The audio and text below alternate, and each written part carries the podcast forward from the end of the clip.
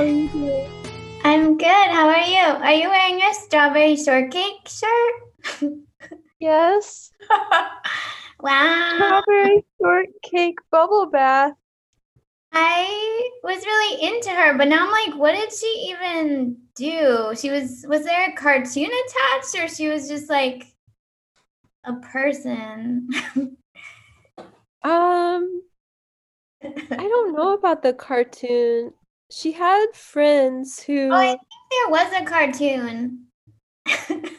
I I had a doll in a dollhouse of strawberry shortcake.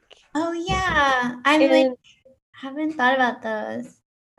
she made um cookies and muffins a lot for her friends and pet her cat a lot. Wait, wasn't there like a bad guy who was like the purple pie man or something? or am I mixing cartoons? But I think that's right. I think there was like a um ColecoVision video game that I enjoyed also. Strawberry shortcake was a long, long time ago for me, but I remember I have positive thoughts about her. Yeah, I think I, I was like really into her. I, I have positive thoughts as well. But um yeah, I was lo- doing some research to prepare and I was like looking at all your other shows at Klaus Gallery and which I feel like I've maybe seen most of them or at least I remember seeing I remember seeing your work like a really long time ago. And I know I knew it had changed a lot, but I was like realizing it really changed a lot like between your last solo show and this one. Like it's a pretty radical shift but which i think is cool um and i was like thinking about i was reminding of this Guston quote that i really like where he he said um it's taken me many years but i've come to the conclusion that the only technique one really one can really learn is the capacity to be able to change.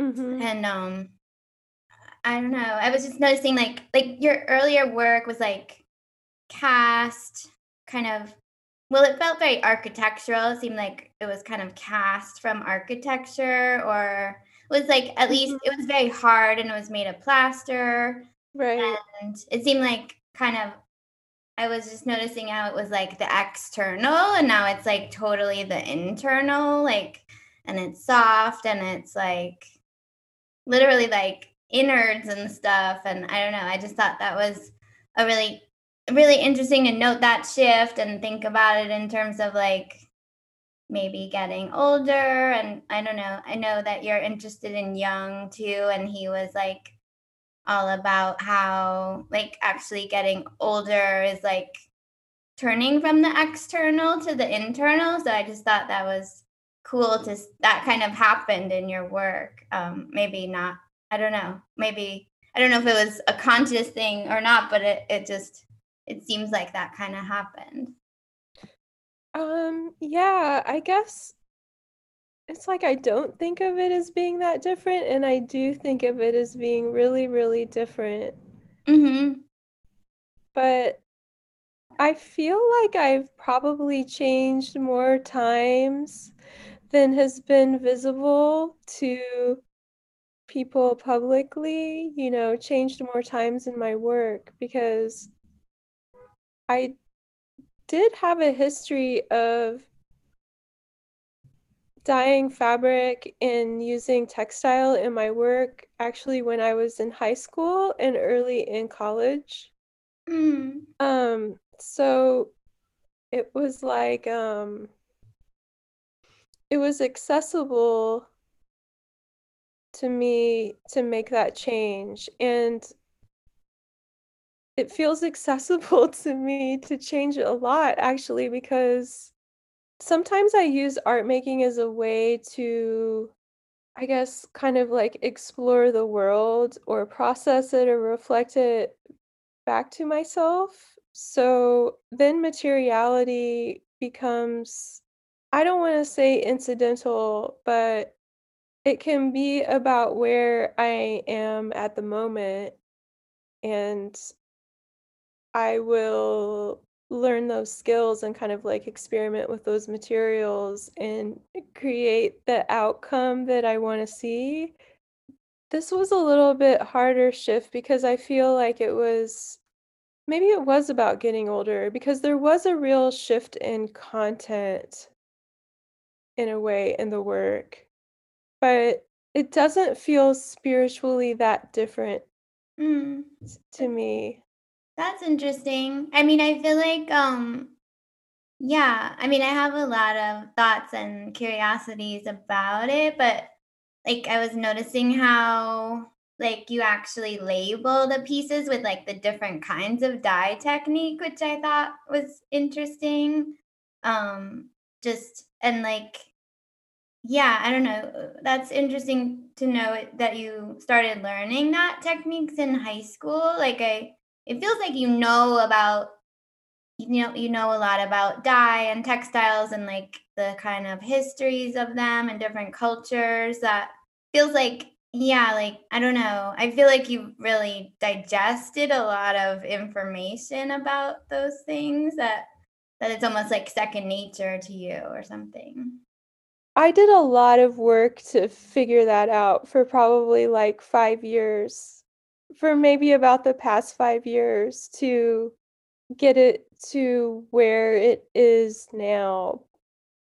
But I had some kind of familiar foundation because well, I learned wax wax resist techniques and well, tie-dye, which is actually related which comes from shibori. Wait, It's what's shibori? so that is a Japanese resist process where stitching is used or folding to um, keep the the dye from penetrating a certain part of the fabric. Um, usually it's done with indigo.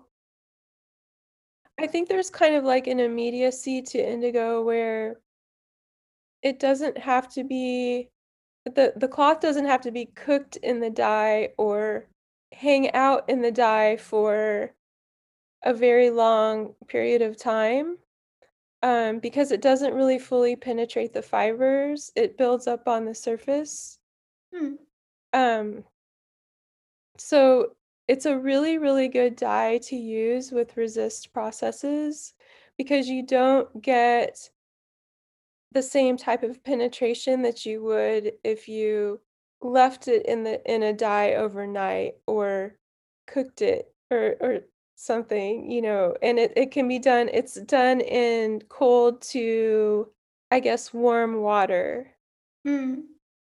Um, I digress. I guess I also learned batik um, in high school because I worked with this woman in a head shop. um, making all of these hippie tapestries and tie-dyed shirts, or we would dye repurposed clothes. That's cool. Stuff like that. I mean, it was kind of cool. I really wanted to learn it. She never paid me on time. It was really annoying. But um but I I learned from her and then I worked for her. So um that's kind of my background in those processes and they resurfaced initially out of um like a practical concern because I was making this big heavy work. It was very dusty. The architectural work, the plaster-based work, um, and cutting plexiglass and it was very, very hard on my body and it created a lot of dust. And not only that, um, it was like I was getting signals from the cosmos or something to stop making it because it kept breaking. Mm. In these very weird situations. Like one piece was run over with a lawnmower um, outdoors. One piece actually went through Hurricane Sandy, I believe. Um, that was another outdoor piece, and another one was broken during um, an installation. So it was like I was always going back and trying to correct or repair something instead of just moving forward in my work. Mm. So I just decided that I wanted to move forward in my work in a different way and make something gentler and make something that I was able to fold up and put in a bag and that I could just like take on the subway and go Yeah. somewhere or I mean, that's very real. Like, I feel like I also have a sculpture background, and I, yeah, at a certain point, I don't think this is exactly why I stopped making sculpture, but it is very decadent. Like, I, after grad school, I had like a huge cardboard wave that I'd made, and it was like, I got a storage space to like like keep it and then I was like I can't be like paying hundreds of dollars a month for this hunk of cardboard that's insane. it um, does get real. I mean, things build up, you know, and I don't know, there comes a time to kind of like purge things and and move on and yeah, I mean, Guston is uh an artist who I've hugely admired from the beginning, you know, and I remember I mean, I didn't know anything about art really at all in freshman art history, but he really stood out to me, and so did Eva Hesse and a few other people. But I was just like so stunned by their work in that, well, in in his case, it was made really clear that he drastically changed his work, right? Mhm. And in and in both of their cases, it was also really clear that they were doing whatever they wanted, and I was just like, "Wow, hmm. you can make something that, like, I guess, quote, unquote, "ugly" if you want to, you know what I'm saying? Yeah, or kinda like dumb or I don't know, like not trying to be fancy or I don't know. I don't know if any of those words are quite right, but yeah, like it's actually interesting to think of those people together as an influence in your work too, like the kind of like body bodiliness of Eva Hesse and like using things like string and and kind of the like like I don't know, I think of some of her latex kind of hanging pieces and then like Mhm.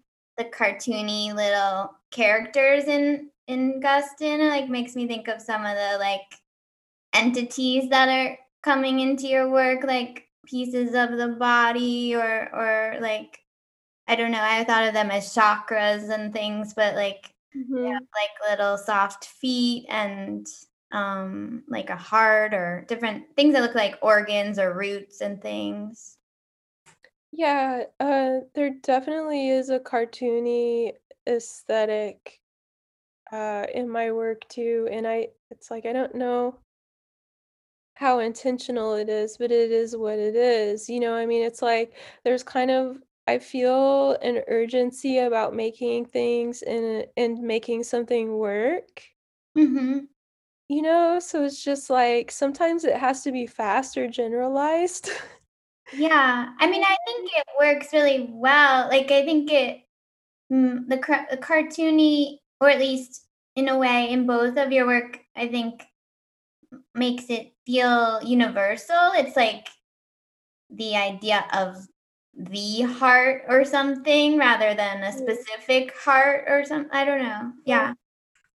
and I think that in a way speaks to like I don't know, it seems like you're you have this like folklore piece that's part of your press release for the show, which I think Mhm. folklore also speaks to kind of the universal like human condition and and that kind of thing. Right. I, you know, it's like there's a lot of overlap in folklore and storytelling. and It is also really malleable. You know, it's like you read two stories told by two different, or you read a story told by two different people, and it can have a very different resonance in a way, depending on the voice. Mm. I think the thing about internal, you know, it just it just made me think I feel more okay with being um more vulnerable in my work. Yeah, that comes through. Um but it's terrifying to show Yeah. at first, right?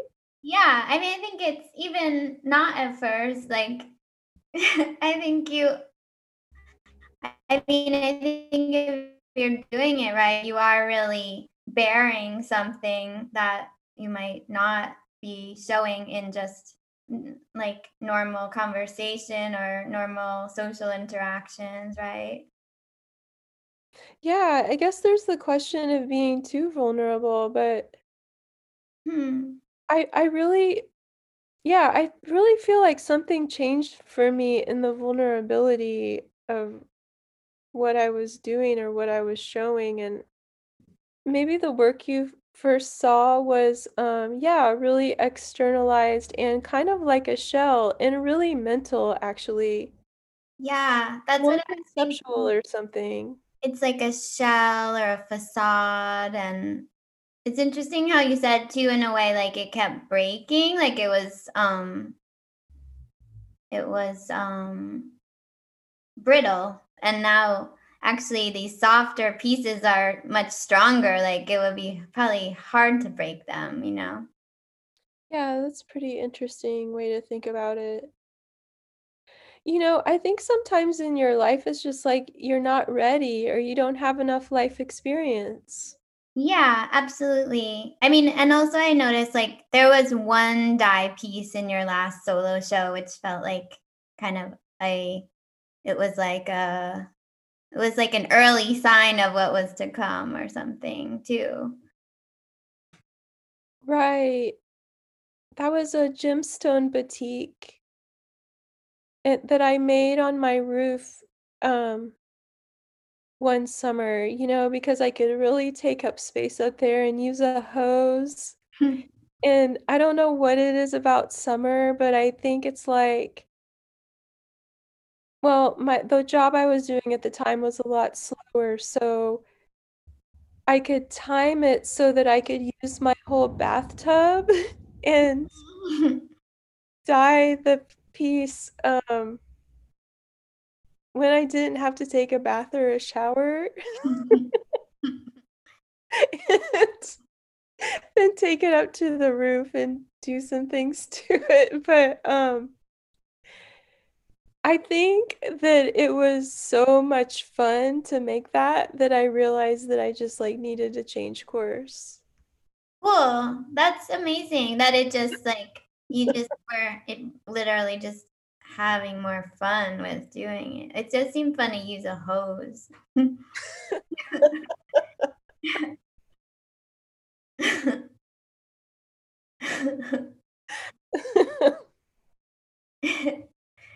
It's like a different scale of painting in a way too. It's like or at least the hose part, I don't know. Yeah, it was a it is a really it's like a really generalized scale, or makes a real generalized mark back to, like, cartooniness, but Yeah, yeah. I mean, yeah, I think hoses in general maybe are kinda cartoony a little bit.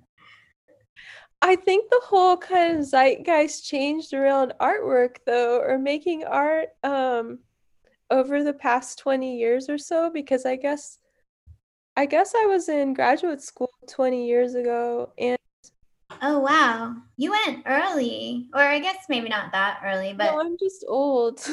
no, but I don't know. Like I I feel like we're basically similar age and I guess I went like I graduated like 15 years ago, so it's really not that different, but you must have gone sooner after undergrad maybe. I don't know. Yeah, I did go pretty quickly. Um yeah, I feel like there was this undercurrent in graduate school at the time where I feel like there was a lot less I I hope I'm not just making this up, but there was a less of an orientation towards pleasure. Oh, hell yeah. I think I mean, I think my grad school wasn't the worst of it, but like yeah, it was all about like the intellect and like proving something and I don't know, very like heady and like you should like have some theory to back it up or I don't know, that kind of thing. Right, because I guess it you know, I guess it is like scholarly, right? So you have to you have to back things up or you have to cite things or uh back up your your or it has to be like data oriented in a sense, right? If I mean that sounds really crazy, but you know, I mean it is school, you know, so I guess there is that aspect of um there is this aspect of research and citation even though it's visual art. Yeah, I think it's like I in a way I feel like it's like a guilt complex of like art is pleasurable and it doesn't actually need any like uh whatever citation like but like it would be too easy or too like um I, it would seem too like flimsy or something if we treat it that way or too hippie-ish or I don't know. I just think it's like against the ethos of academia, like you said, kind of. Yeah.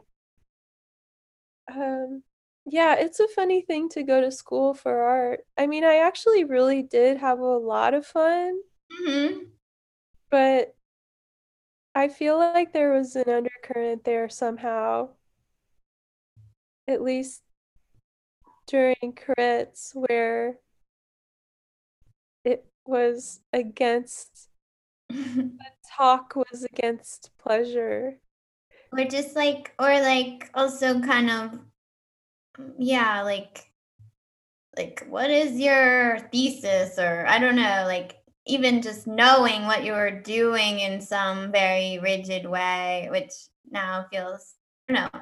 I feel like it was great then to graduate and be like, fuck all that kind of.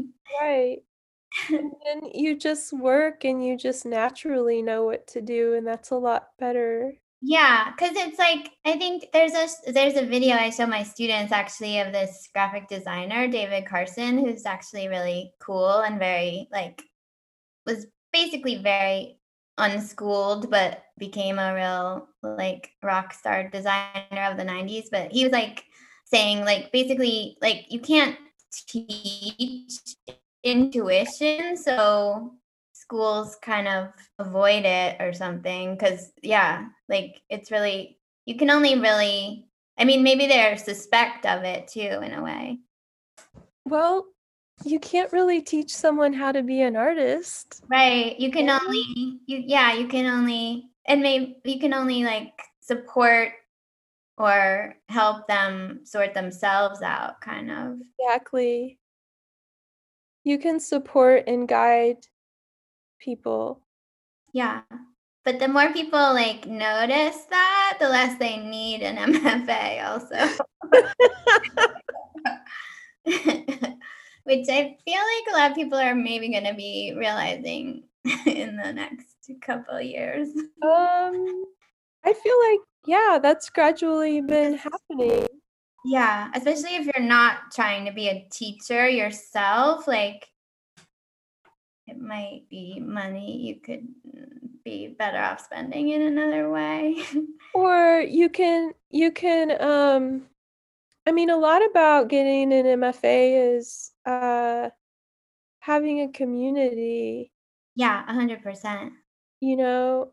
I mean, that's the best thing. That's the absolute best thing about it, besides maybe just having time. I mean, because I did have time because I work for the school, and I went to school in Ohio, Mm. and there wasn't as much, um I mean, not even close to as much financial pressure Yeah. there, you know, living there, so it was very immersive. So, having that much time to make your work and then having that community that's an absolutely wonderful thing, you know? But the thing is on the other side of it, well, you can move to New York and create a community as well, but I know, and I feel like for me, I I went to New York like a dummy and spent way too much money I didn't have, and a lot of the people I went to school with stopped making art even, so I feel like in some ways the community that I have that's more long lasting has just been made through, like, residencies or organically through Mhm. living here for so long. Mhm. So, I mean, I'm I love learning and I'm very grateful and I don't regret my education at all, but I regret how much money I spent on it. Yeah, I I don't know really what to say about that. Well, let's go back let's we got on a tangent about MFAs. I feel like maybe we should re refocus, like, I feel like you you said all these interesting things that I wanna follow up on, like, um well, for one thing, this idea of the possibility of being too vulnerable, and I don't know if I I don't know if that's possible for me, or I mean, I enjoy that as a I enjoy that kind of work, but maybe in a way, I wonder if that's like a like a holdover from, like, the ethos of MFAs or something. It's funny when we talk about vulnerability because I feel like I'm I feel like I'm s hiding something still, you know what I'm saying? Like, in conversation. Um, I mean, it's one thing to make your work and make something visual and to be vulnerable in that way because visual language is still it's still coded or more overarching. Yeah. Um, it's not like you're necessarily being autobiographical. I mean, maybe you you are, maybe you aren't, but, um, the way that things are read can be almost more a reflection of the viewer than of yourself, you know what I mean? Yeah, totally. I mean, that feels like kinda what I was saying about the universal too like, it does feel I do feel like this work is much more personal and open or, like, even the forms themselves kind of feel like rib cages that are cracked open or something. Those those shapes came from just, like, cutting up a bunch of fabric in a whole bunch of different ways, like, what can I do with first it was like, what can I do with 1 cut? And then it was, what can I do with as many cuts as I can make into a square or a rectangle, you know, and pull it apart like a piece of expanded metal or something. Mm. And I had been using a lot of well, not a lot, I had on a couple of ca occasions used some plant medicine or something, and and it was, like, really present in my in my line of vision or something to be able to see these formats as biological. Hmm. I don't know, they have kind of something to do with fractals and something to do with really simple life forms or something, or the way the way skin or something could develop into a three-dimensional shape or a skeletal structure, I guess. But I took that format and I decided that I wanted to use it as my substrate like it was a painting substrate, like a canvas, you know?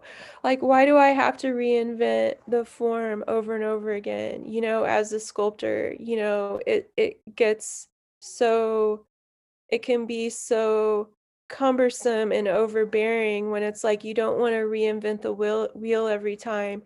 You want this format that you can project your ideas onto. Mhm. Yeah, and it looks reminiscent of a like a backbone, which is a kind of like in a way is like the I wouldn't call it the substrate, but the like I don't know, an anchor point of the body, you could say, or Yeah, that's a actually really good way to put it. Because it's not exactly specific, but it is completely biological looking, I think. I mean, yeah, totally. And I feel like the spine is like referenced in different like I don't know, like meditation things or even like I only know very little about it, but I know like Martha Graham's dance was all about like the spine and stuff and okay, mhm. yeah. Ways of moving I don't know, I think maybe I I feel like I'm kind of a kinesthetically oriented person. So I feel like even though the work wasn't so directly maybe obviously body oriented. I mean, maybe the body was your body as a, as a viewer or my body as a maker You mean in the past in, work? in the past, like in relation to some kind of space, Yeah. some kind of imagined space. And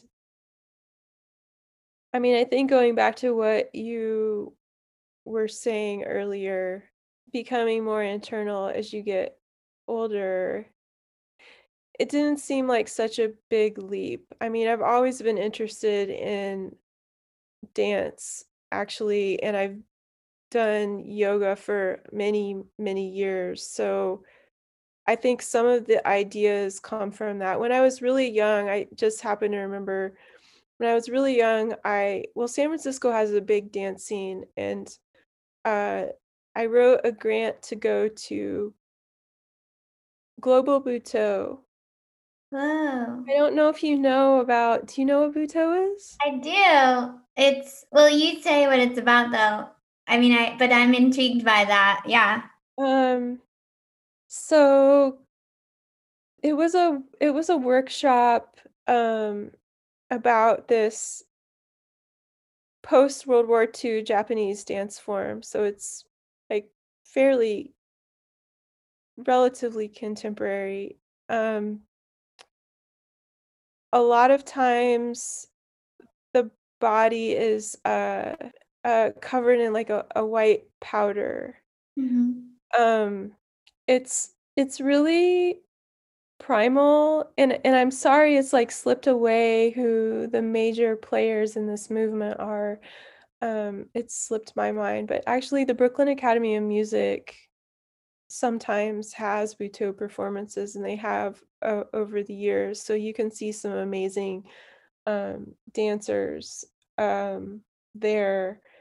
Uh, but basically, after the atomic bomb was dropped, it's like that res that resonance kind of like shifted things in the culture, and Butoh was definitely part of that, how it how that developed. Um, it was a very primally oriented dance. So um, a lot of the dancers would talk about being before they were born. And also at the same time, it had kind of like a future kind of apocalyptic aspect to it, or kind of like a sense that something had happened or was in the near future. Um, and it used a lot of extremely slow movements, like intense body control. Um, and a lot of it took place on the ground. So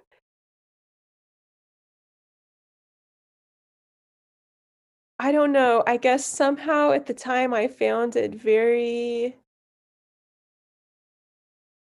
interesting, this relationship to the ground, and especially the relationship to being being before you're born. Yeah, it's So I pretty I wanna do I wanna learn about that. Yeah, I'm like, my friend Greta did some, like, workshops with that too, and I was, like, thinking of doing it because I yeah, I'm intrigued by different dance forms and, like, different modes of performance, and my understanding of it too is that it's, like, kind of like, it's almost like anti-ballet, like like, in the sense that it's interested in kind of the abject and even being kind of Right. distracting or Yeah. unattractive or something, which I found very fascinating, like, I don't know. But it sounds really challenging also to, like, loose loosen up enough to allow yourself to do that publicly with other people. Yeah, I mean, I don't think I was really there yet, I tried my best and I had an experience, you know, but it's like I was a ver I was from a very small town, and San Francisco was, like one of the first really big cities that I went to, so I just went there and was interfacing with all these people who were really, really, really in the dance scene, and I was an artist, and How old are you? approach. Mhm. Um 20? That's so cool, that was very, like, baller move to do that. Were they much older than you? Were people in it much older? They seemed a lot older, but I don't think so. Oh, they were maybe just more worldly or something. Oh, something. yeah, totally. Well, I think they were at least maybe in their middle 20s, I feel like I'm pretty sure I was, like, pretty much on the young side. Mhm. But the person who introduced me to that was a teach a performance art teacher I had actually in college named Jeffrey Bird. Oh. And, um, that's how I knew about it. That's cool. Did you was he like, um I feel like even at Pratt, there was really only 1 performance art class that I was aware of that I did take and felt like kinda blew my mind a lot, Mhm. but yeah. Wait, so so that was in undergrad, which was Yeah. that in Indiana? So, I went to the University of Northern Iowa. Oh, Iowa, mhm. Yeah, I moved to Iowa when I was in junior high. And then ended up going to college there, actually very close by to where I was growing up. That's cool. I mean, it sounds, like, pretty progressive, or at least it had some progressive pockets. Was do you feel that? Iowa as a place or Yeah, the school the school the program. Um well the program had okay, so 2 people so I mentioned Jeffrey Bird, so he came in as a photography professor, and he created a performance class and kind of a performance community on his own, you know just by coming in through photography, so, um he was great, and also my teacher, Crit Street was one of the best teachers I've had, Mm. and she was in the painting department, and then, actually, when I was in my last year, Meg Lipke taught at my school, and I took a painting class from her, and actually she has a show up right now also. Oh, yeah. Um That's cool. I mean, Yeah. I don't know her at all, but I would that's interesting that she was your teacher. I would have thought maybe that I've I that she would be just your peer or something, but maybe she wasn't even, that. I don't know how old she is or whatever. Um, yeah, she's just a little bit older than me. I mean, she came in really young as a professor, and I was almost finished. And then also Deborah Zlotsky, she is an abstract painter, and actually she has a very strong background in figurative painting, and as far as I've seen recently, she is an abstract painter now, and actually she does show sometimes in New York. Um and um trying to think of who else. Um well, just for the moment, those were some people that I came into contact with, and then my very, very close friend um, Abinati Mesa is an artist who works in Houston, Mm. Texas, Mhm. and, um we came up together in that school, and we share a birthday. Aw, that's And sweet. he still makes art, and actually he, um well, he is a performance artist still and was very interested in Butoh. Mhm. So, um, I mean, yeah, we were friends with we were friends with Jeff Bird also, or I would consider him a friend. Mhm. Yeah. That's cool. I mean, yeah, I even the people that were my professors who are much older than me are kind of I feel like the ones I kept in touch with are basically peers in a way, although I maybe still have some sense of them being like mentor-ish or Uh-huh. something, but not as much as I did. Mhm. But, um, I don't know, when you're talking about I don't know the woman, Deborah Zabowski, is that Deborah Zlotsky? Zlotsky, but I was thinking maybe you said, like, she had, like, a figurative background but became abstract, and I feel like maybe your work is, like, the opposite in a way, or or I don't know figurative is really the right word, but it feels very oriented towards the body now, and, like, I was, like, reading that that folklore piece, I guess, which is called Skeleton Woman, is that right? Yeah, Yeah, that's right. it was, like there's this part where the woman is saying just, like, flash, flash, flash over and over, and Uh-huh.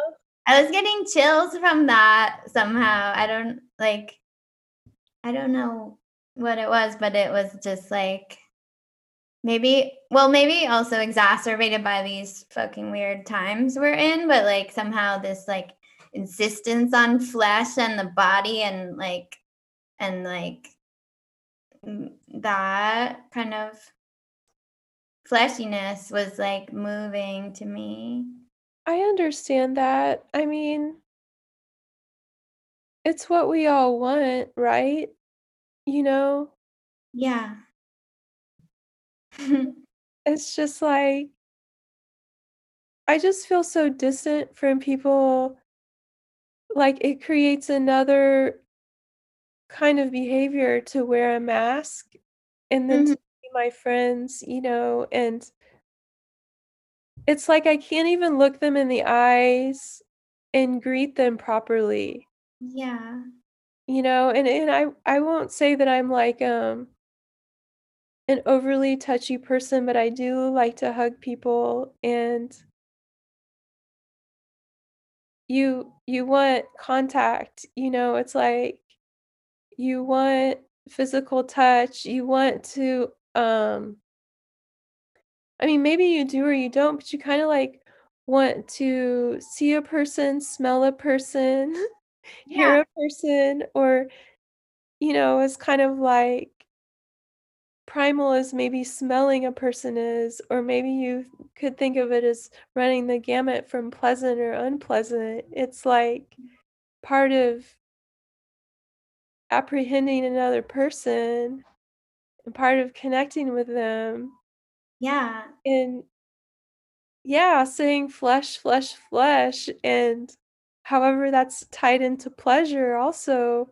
Pleasure or affection or you know, maybe like warmth or heat or, you know, all of these kinds of things. It, you know, it's just like, it's really hard because it feels really, well, it is so absent.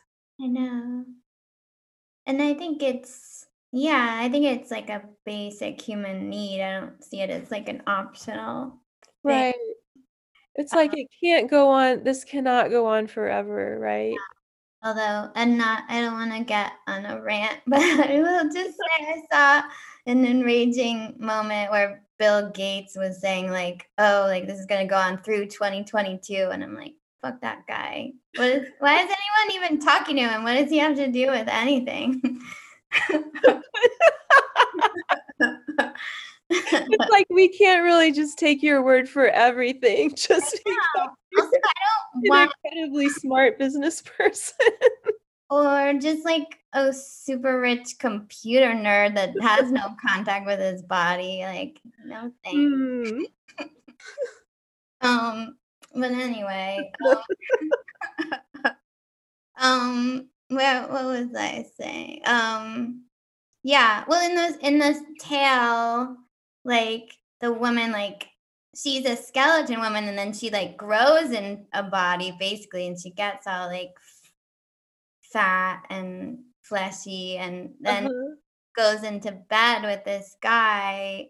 Like in a in a way, she becomes embodied and then can be close to this person in bed. Right. Yeah, like it was the natural thing to do. Yeah. Like she just did the obvious thing. Yeah, and it doesn't really expand on what happens, but it it's a nice it's a very sweet like it it kind of it alludes to like being intimate with someone else and the Right. necessity of having a body to do that. Right. Yeah. Yeah. I don't know. I felt like it was very of the moment or kind of like um I don't know, there's something soothing about it. The Mhm. story to me. Yeah, it's like a happy ending kind of. Yeah, it is a happy ending. You know, and it's like I read it I had read it before and it kind of, you know, it must have been in my awareness somewhere and then like not that long before the show I heard the name of the story again and and I was just like, "Oh, I need to look at that." And I don't know, it just it seemed so relevant. So I shared it. Mhm. Yeah. Yeah. It's very touching. I like it a lot as a entry point or something. I mean, in a way, like, well, I guess the piece it reminds me most is probably the plant and animals one, where it is like two kind of entities and relate that are like tied together, kind of literally. Yeah. Yeah, and uh, that piece is like, well, making a symbiotic relationship between um plant and animal life in a way, kind of not non-hierarchically. So I was really trying to equalize them by their heights, by the number of attributes that each of them had, and by connecting them with each other's different types of tubes or ropiness, you know? Hmm. So that it was, like, really even. Yeah, that's it feels totally even. Yeah. It took a while to, like, get it even or to get it to communicate evenness, you know? But I really I wanted them on really, uh, equal footing, Yeah. you know, and and in a loving relationship Yeah.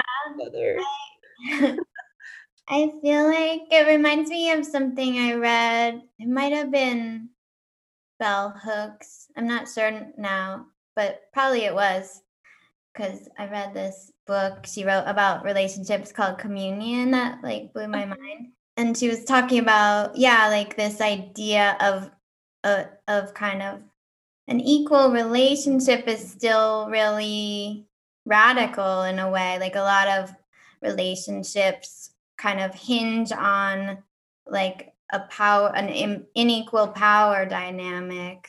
Right. And like, yeah, that one person often dominates the other in some way, or maybe even swap back and forth or something. But like, but like, I don't know. I, I feel like she was offering an idea that that's not necessary, or we need to, we can recreate relationships in a new way. Right. Um, I think you said something interesting where it's like the power differential might not always be might not always reside with one person, but it can shift back and forth. Mm-hmm. You know, um, I definitely feel I've experienced that happening. Um, yeah, I love bell hooks. I I've that sounds very familiar what you're saying and yeah, I mean with everything that's been going on, I guess. I In mean, a long, long time in the yeah. world, of course, right? But then I think recently our awareness is pointed even more towards that. Yeah, sure. Um, but I I feel like that's something that we are working through right now as a culture. Yeah. Which that I feel like you kind of take on, I feel like, or at least, I mean, I feel like there's a there's a feeling of yeah, like mending or I don't know, healing in a way in all of the work. I don't know, if, but like in the piece, um, the inner hospital, like is you kind of invoke that idea directly in the title, but also like the piece itself has like feels like it it's all like red, white, and blue and um it feels like it's invoking some idea of like of like a healing of our country maybe in some way. That piece was actually it ended up kind of being re a reworking of a flag piece that I made a few years ago that I think actually like wasn't ve which I think was important to me, but I didn't think it was that successful. So Mm. I didn't really know right away that I was remaking that, but I wanted to make I mean, that that piece is a little bit complicated, but yeah, the red, white, and blue, I mean, the dye colors I use were from the first American flag, um, the cochineal and indigo. So, um,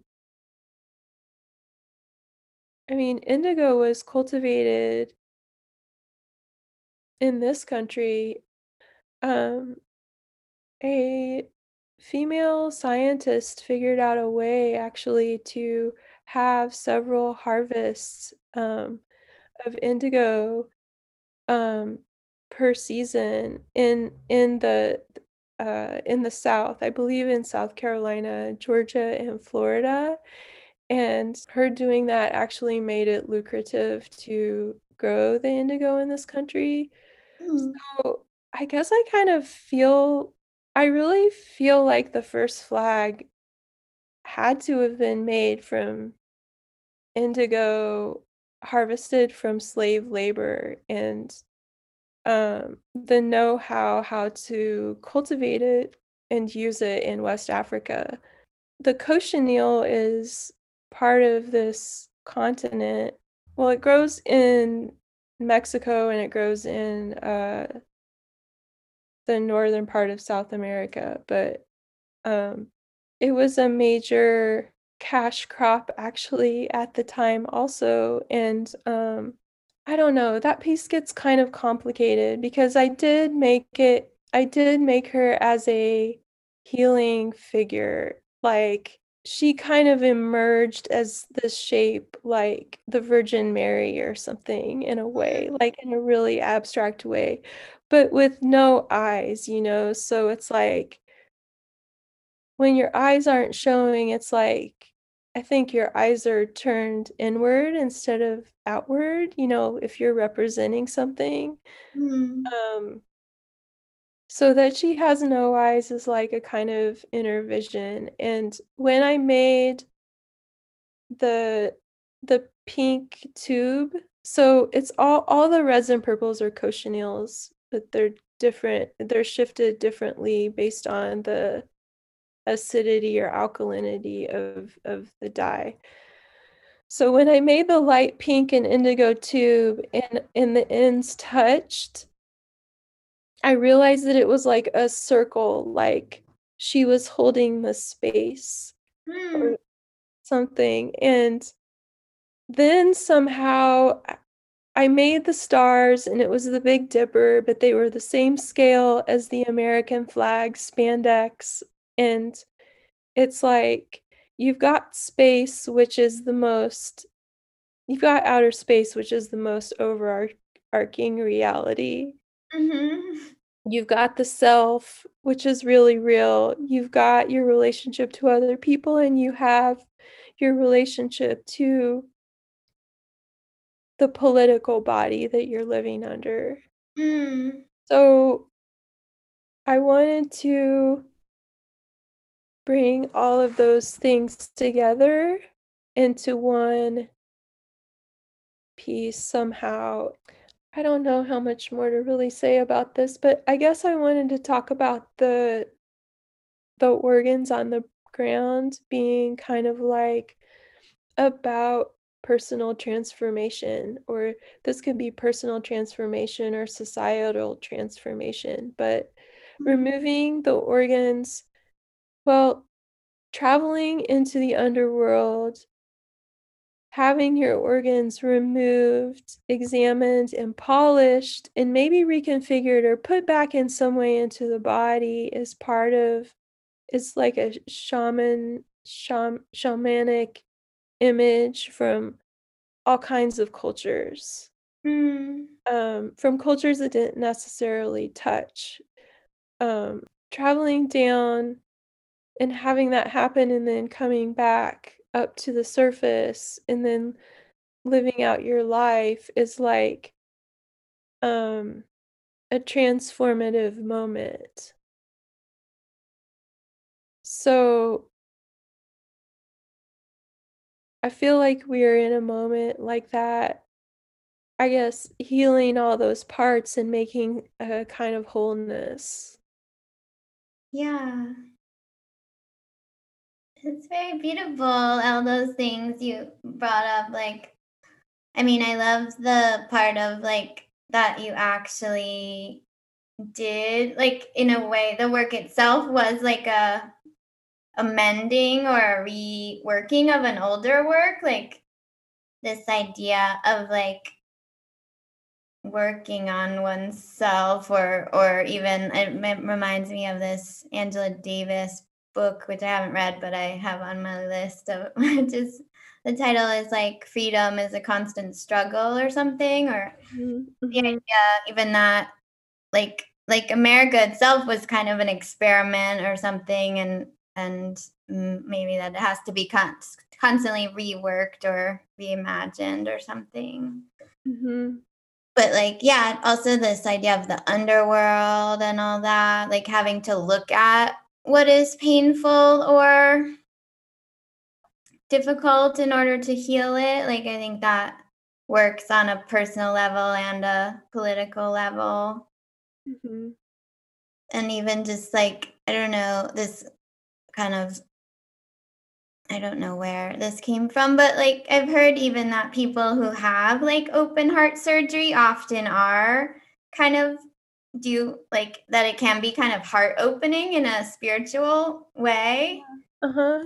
Like that they literally have to crack open your chest and it like often can change people emotionally, which is it's interesting. That is really, really interesting. Yeah. Cause that piece does, I feel like look doesn't it look like a bit like an open rib cage kind of particularly or I feel like that is a Yeah, I guess recurring thing. I guess it does. Actually, kind of more so than some of the others. I mean, it is red, you know, it is a that part of it is well, a reddish hue, I guess, um but I can see your point about it being cracked open because there are other things inside of it Yeah. too. Mhm. And even, like, that idea of yeah, to remove the organs, you have to kind of open open things up or something. Right, right. Yeah, I mean, it wasn't like some big, um project that I undertook, you know, it's just like it's still intuitive, it it kind of it's like things reveal themselves while you're working on things. Yeah, totally. I think that's what's nice about it. I mean, I in a way, I feel like I feel like I once or twice tried to take on a flag form, but, like it seems daunting, you know, like, it's a daunting it ha it holds so much or I don't know, it has a lot of baggage, so but I feel like it feels like you took it on in a very personal way that is not super, like not, like, beating you over the head with any particular mm, specific meaning or like, I don't know, it's very open to interpretation. I guess yeah, that's that's really what I want. I wanna make op openness, um and I'm really, really, really okay with ambiguity too. Yeah. I have an agenda for myself, I guess, sort of. But I guess it's it's kinda, like, not static, you know? When you Mhm. talk about changeability, you know, early on in this Yeah. everything everything's always in motion, so then in that case, I don't feel like I I don't have a static agenda for myself, but I do feel like I was working through something. I mean, in a way, I I feel like if if things are about healing, you know, if it ends up being about healing for other people, if if that's what they want, you know, I think it's like well, it started with me and myself healing myself by making the work, and then it's just like, well, here here it is for you too, and you can take it or leave it, I guess. Yeah. No, I think that's I think that comes through and is powerful about it, like and I think maybe also something that's even overlooked in a way in in terms of, like, changing the world or activism or something like that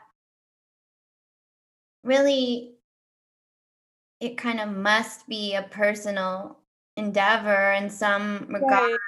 Yeah.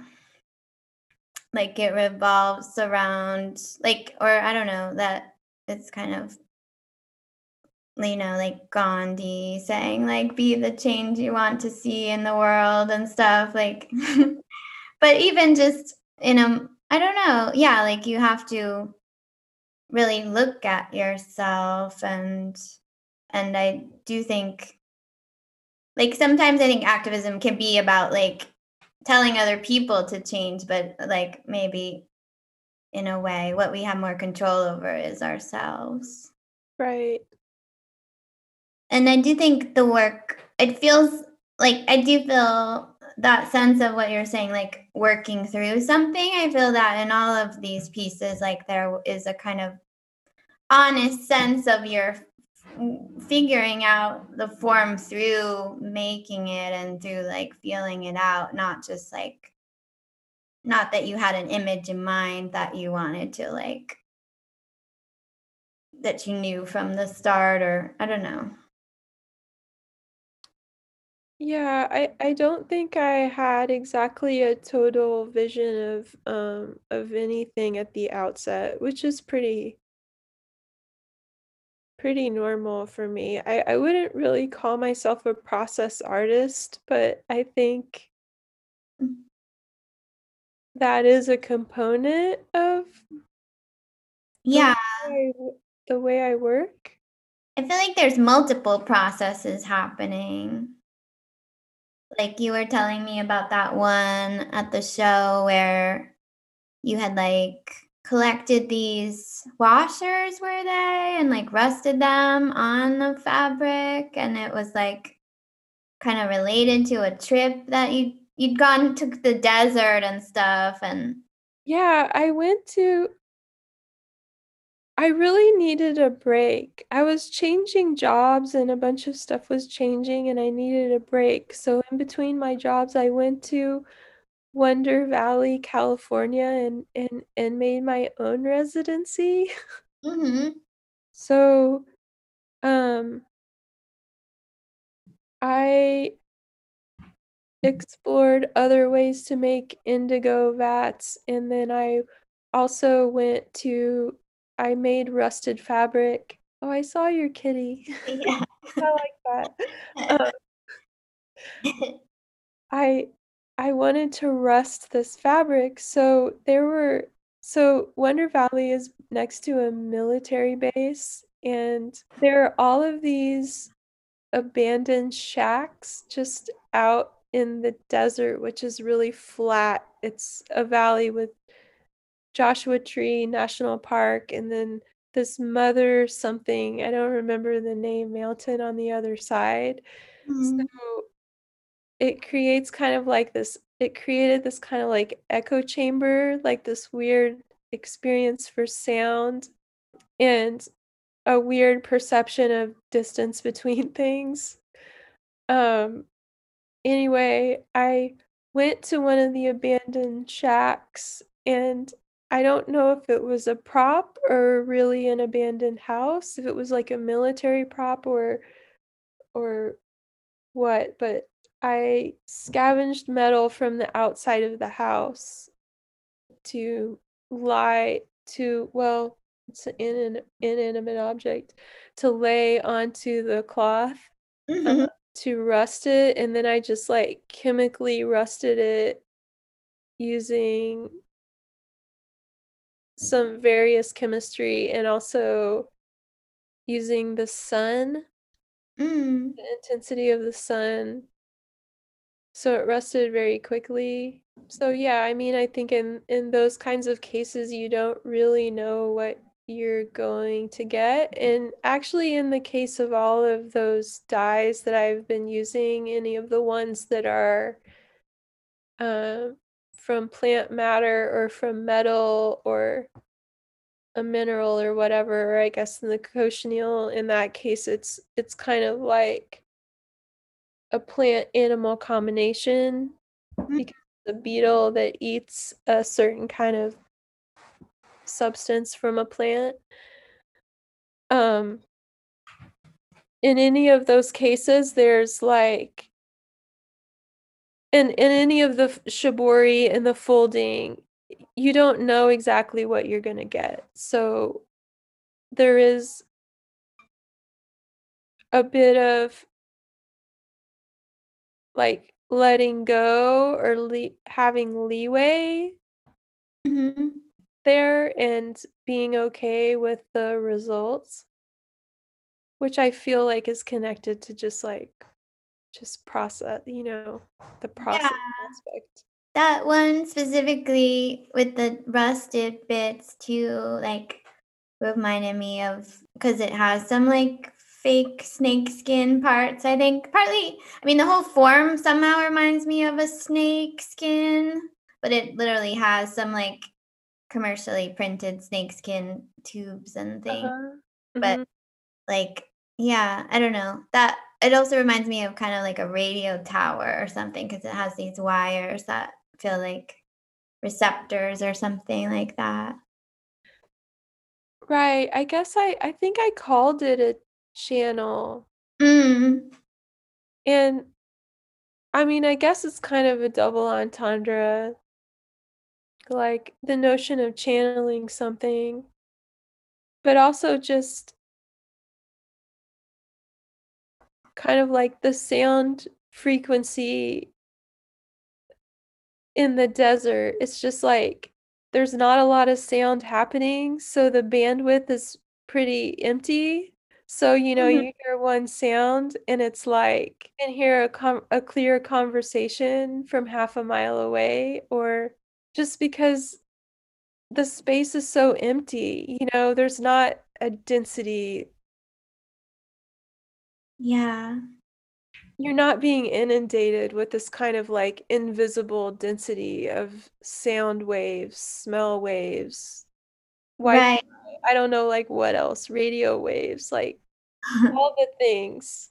Traffic. I don't know. I feel like in New York there's such a there's such a like bunch there's ah my cat is in a box. I mean, speaking of sound, hold on. Um yeah, in New York you're never I mean, which I actually found comforting in some way. That kind of like there's always a kind of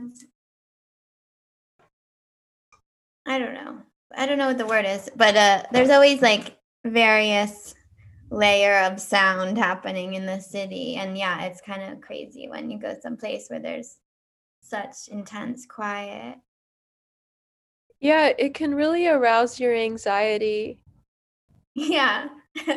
I right. mean, Like I I feel like the city sounds comf like actually when I would come to New York as a kid because my grandma lived here, I would find the traffic very comforting because it felt I don't know. It's like envelops you or something. Yeah, I think there's a certain set of anxious types who move to the city and then they're sort of like okay mm. because it because they do find things like traffic. Yeah. so Well, maybe it's like you're never totally alone with your thoughts or because there's always Right, something to respond to in a way. exactly. but it's also really nice. Like I went to the Joshua Tree in the beginning of the year and it was so cool and like made me feel like it felt like timeless to me actually. Okay, that's interesting. How so? I don't know. It just it looks kind of prehistoric with all these rubble and giant rocks and I don't know, and just the yeah, the profound silence. Like it feels like it could go on forever. I mean, I don't know. There's a there's a real sense of time also in a way of like the natural time or something, but it feels really still also.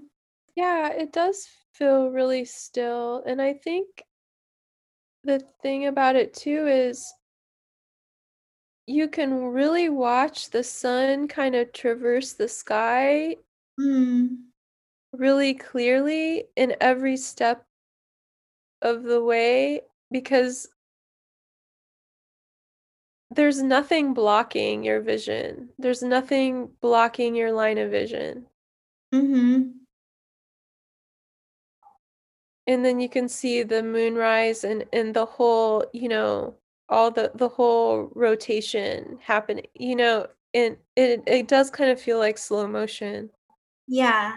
Like, yeah, you can see the time of day really clearly, but it feels like and I don't really know, I only spent a day there, but I it feels like you could really shut out the world uh, or something and and if you did spend time there, it would feel as if like every day was kind of the same or I don't know, in a nice way or I, I don't know. Yeah, at the place I stayed actually didn't even have Wi-Fi, which Right. I guess could be dangerous at this point. I don't know, but anyway, it was it just kind of like added to that sense of I isolation, which I actually found like really kind of welcoming at the time. Yeah, me too. This was before everything went down, but like, yeah, I was like, good. I don't have to look at my phone for 24 hours or Yeah. something.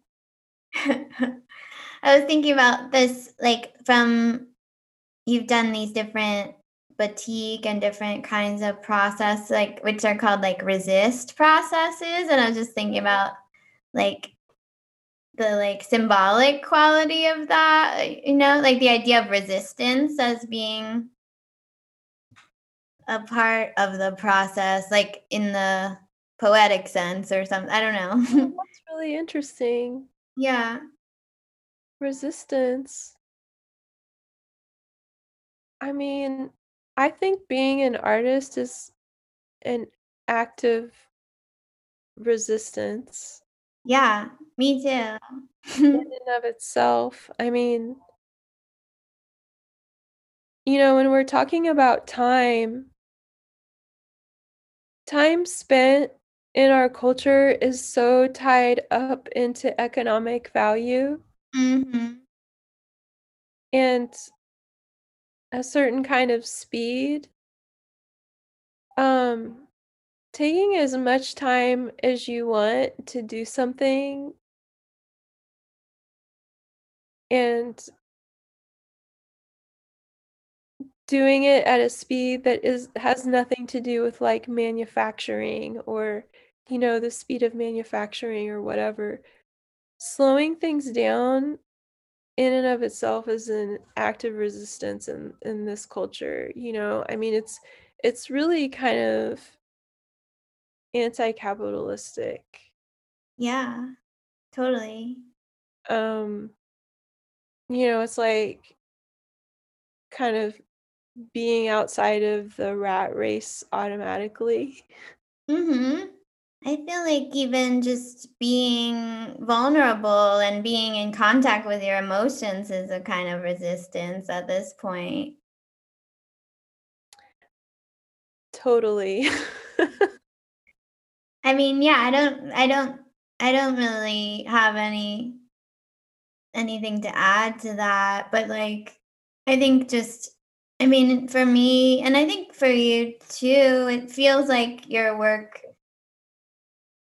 is an inner healing or an like a figuring out who you are in a way, like that you're learning what you think and feel about things through the work and like I think knowing oneself is very like I don't feel like we're really encouraged to know ourselves in a way. in the context of other artists or who I don't know, I feel like I feel like the people who I surround myself with do encourage me to know myself and they know and they work to know themselves as well. I Yeah. Yeah. No, I feel that too. I just feel like more so in like maybe the larger I don't know, culture, I guess. Like it's like a culture of distraction and and avoidance or I don't know. But yeah, I mean, I think I feel like part of being an artist and hopefully the community of art is a is a kind of more more in tune place or that's what I want I hope for it to be or you know. yeah, I guess I I would agree that I feel like things are kind of orchestrated towards not knowing yourselves and that that that's like um a part of technology Mhm. or something and then and then that's a part of economics.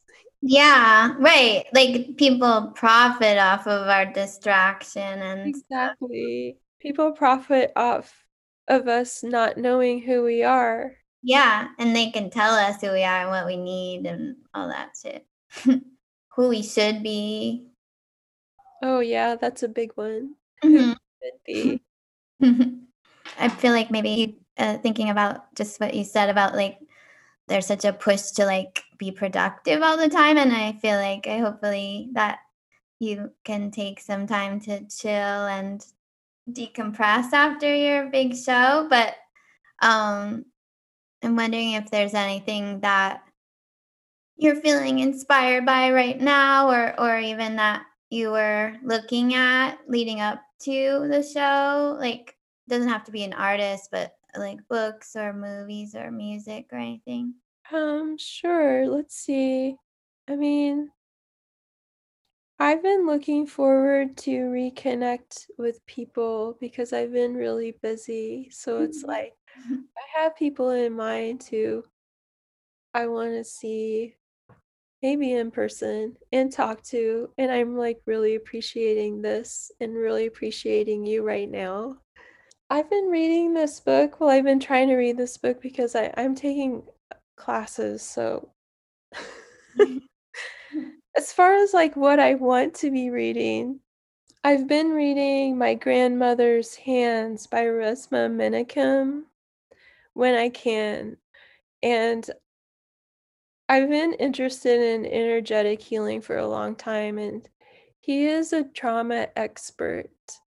And Mm. um, his book is oriented towards um, healing trauma, particularly in the Black community, the white community, and the policing community. Oh, wow. And there are a lot of interesting body oriented grounding exercises throughout the book. Um, so that's what I've been reading most recently. Um, That sounds really interesting. I actually did like a guided grounding meditation before our um, interview, just off of YouTube. but um, yeah, that was making so like also you. I know that you've studied Reiki a bunch, and I even was you did some Reiki on me one time, which was Uh-huh. cool. and I was thinking about there's a piece in the show. Is it called The Subtle Body something or it's it has the word subtle body in it. oh yeah, subtle body pillows. Yeah. what is Hi, what is hi, Queenie. my co-host is gone. Um what ooh, the subtle body is like the energetic body is that correct? yeah, that's the energetic body. So I think the subtle body terminology comes from yoga. Um, but yeah, so that would be the energetic body that um would be well imaged by the chakras. So it's not like directly part of an organ system, but it correlates to it and it's um the dynamic um unseen aspect or the electromagnetic related to the electromagnetic field. Mm, hmm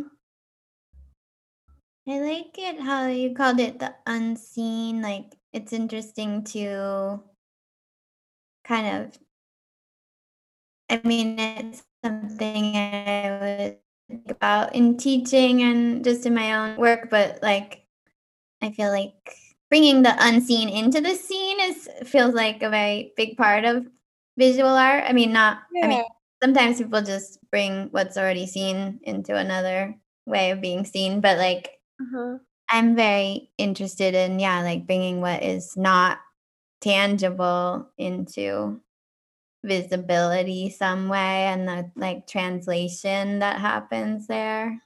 Right.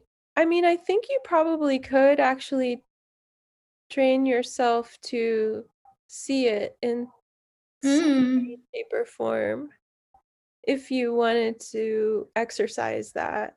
That's in you mean like in terms of like like I know they're kind of like color coded and stuff like that or like auras or whatever?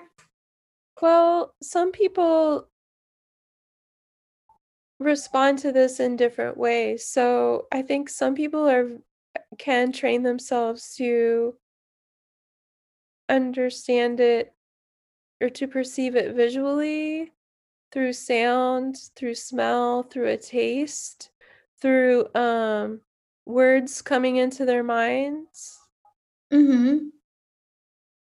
Mm. So So it maybe depends on how you're oriented towards yeah, that makes sense. Like in a way that's just like um like the imagination process, right? Yeah, I mean, I think the big thing about this and also the connection to visual art is using your imagination.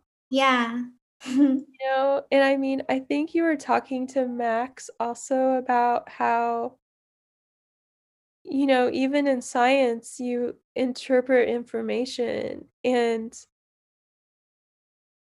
you have to use your imagination in a way to find a way to frame it, Exactly. Or even to convey. even to imagine what has not yet come into existence, you know, like anything you plan, there has to be some imagining of it for it to become. right. But yeah, I feel like even like yeah, a lot of people talk about it and Ram Dass talks about like in a way, yeah, the imagination is really powerful. it's kind of like everything. I don't know, maybe it's not everything, but It um kind of is everything. I yeah. mean, everything that is, we kind of have made up, you know, in terms of culture, Mhm. um, everything's pretty much invented. yeah, like right, like the all of the meanings and names and all of that is not is all imagined or created. Right. Or even like I feel like I heard something recently which is not a new idea, but like even like sex, for instance, like the most like fantasy or the way you um like that it's like the most important organ in sex is your mind or something. Oh, interesting. But it's true, like, even if you just think of, like you can, like, literally get aroused from thinking about a certain image or scenario. Right. Right. Yeah. That's that's the imagination, definitely. Yeah, one thing we didn't talk about, but which I think I mentioned at your opening, like, that one piece with the with the, um, like, there's little kind of shadow puppets, or at least that's how I read them, like, there's little animal shadow puppets. Uh-huh. I'm forgetting the title of that one, but that one feels a bit that one feels a little more narrative than the other pieces to me and and does, like, invoke the idea of storytelling or theater or something. Yeah. Um, it is really different. I mean, the animals are silhouettes, but they're very representational. Mhm. You know, like they're not cartoony. Yeah, they're a little more precise or something. Yeah, which I feel like is kind of another way that I draw Mhm. times, and I don't even really know why I drew them so precisely. I don't know. I just let it go because that's what I did, so it must have been what I wanted or felt like I needed to do, but um that's called animal medicine and those all of the animals are animals that I encountered um, at some point and maybe had some kind of resonance with me. And I did think about uh, Balinese shadow puppet theater. Um, I also I went I spent, like, 4 weeks in Indonesia uh, a few years ago, and that was a really interesting trip for me, not only well, I mean, they make they use ama amazing batik processes there in their textile design and, um other ways of of dying as well, um but kind of on a spiritual level, it was a very interesting trip, so um the the storyteller in the shadow puppet theater is also the person who makes the puppets and kind of, like, orchestrates the whole the whole thing, um so, aspects of that piece were modeled after that, so yeah, it is, like, very theatrical, it has a a screen in a way. Mhm. Um the animals in that piece are a musk deer um a female dog who just gave birth to puppies, um, in Vietnam that I I saw, and, um she just she looked like the Roman she-wolf. Mm. You know, that historic image. Um, then my cat was in was one of the images, um the Asiatic jungle elephant and, um also the the civet, which is a type of cat Mm. that lives in Indonesia and other parts of Asia. Um I don't know, I mean, that piece is really about telling a story, and in a way it also ha it's kind of about dance in eroticism in a way, as well. Mm. So I don't really know what else to say about it right now. That's interesting, no, I wasn't at all I mean, it's funny we were just talking about sex a little bit, but, like, I didn't think of that when I saw it, but then when you said that, I thought, "Oh, yeah, like, the dance of the 7 veils or something," like Okay. the idea of, like mm, well, also just the idea of things that happen in the shadows or something. Sure, Like yeah. yeah. But, uh, it feels like there is a kind of, like, a scrim or a veil and, yeah, the idea of something being revealed or I mean, it has a lot of other aspects to it, in my mind at least, but, um those are just, um, a few thoughts and kind of, like, the visual aspects of the work. Mhm. Um, it also has 2 2 pairs of feet um, 2 sacrums and hand 2 hands. Mhm. Just 2? Only 2 hands, not not 4, yeah, yeah, Yeah. 4 feet, 2 hands. Mhm. I don't think I noticed that. The sacrum is, like, the end of the spine, is that right? Yeah, so that's, um so it's the the sacrum and the coccyx are the last vertebrae, so the sacrum is 5 fused vertebrae, and then the last 3 below it are not fused, but it's the base of your spine. So in Kundalini yoga it is kind of like a plug-in or it has a relationship to earth energy. Mhm. Um so it's like you're channeling the energy the goal is to channel it from the base of your spine up through the spinal column and out of the top of your head. You know, it's like Yeah. then it's move then it's moving, you know, and Mhm. then it should come out of the top of your head and um serve some kind of purpose or a greater good or Yeah. some kind of like energetic uh contribution Mhm. some kind. It's like it's um a way towards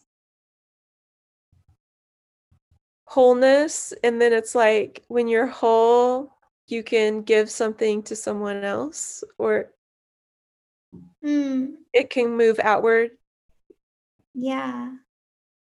Isn't the sacrum too like it's like where the creative energy and sexual energy kind of derives or something? Like I thought that was like kind of like a snake in the bottom of your spine or something like Yeah, it is where the creative energy is. Yeah. I mean, I feel like in a way to me that representation is just kind of like or that making that part of the spine a rep- representational is ki- kind of about being an artist or being a creative person. Mm. So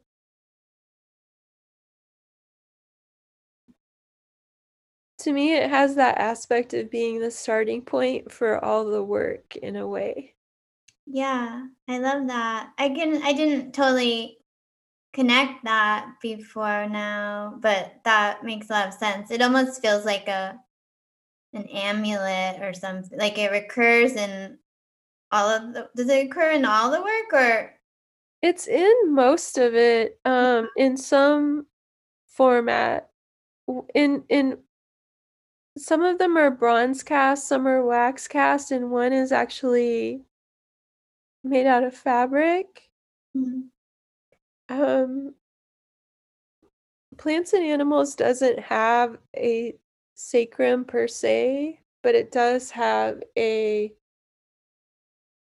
I don't exactly want to say a directional kind of hierarchy to it, but it does have sea sponges in it and root root vegetables Mhm. as as kind of the underground starting points or the under ocean quote unquote simpler life form that is Right. built upon Mhm. um, and builds in complexity, but kind of like that ambiguous aspect too that isn't really a plant or an animal. I mean, I'm talking about the sea sponges, so it doesn't really have a it doesn't have a sacrum image in it, but it has the idea of that movement and then Right. c- coming upward and being the upward growing plants um or the human life form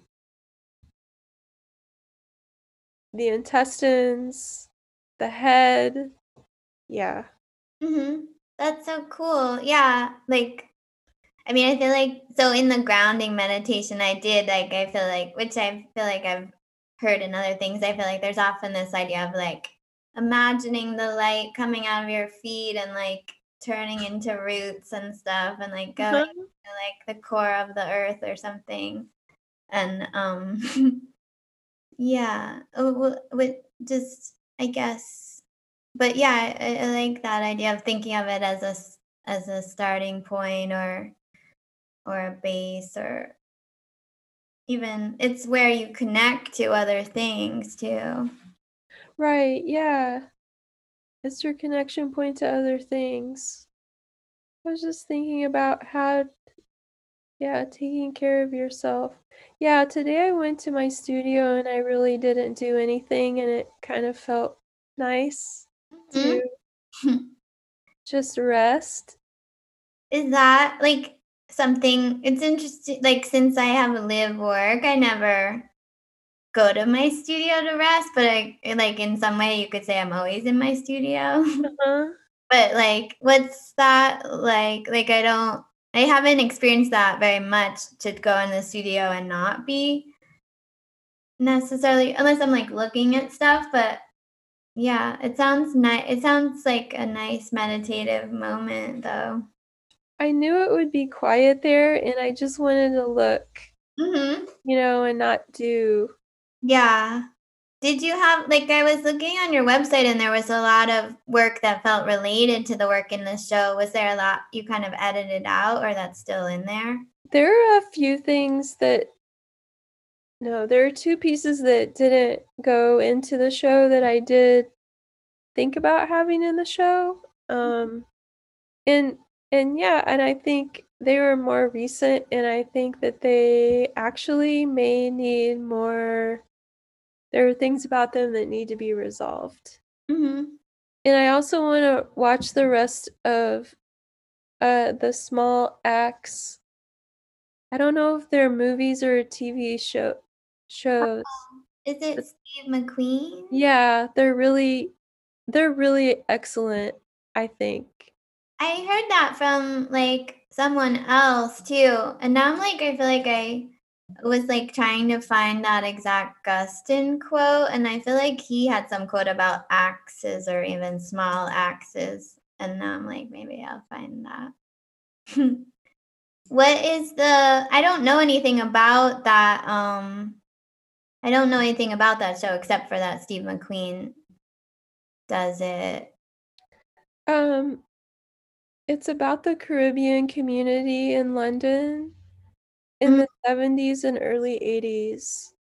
The Guston quote is Give me six hours to chop down a tree and I will spend the first four. Oh, wait, that's Abraham Lincoln. Never mind. what? Why did that come up?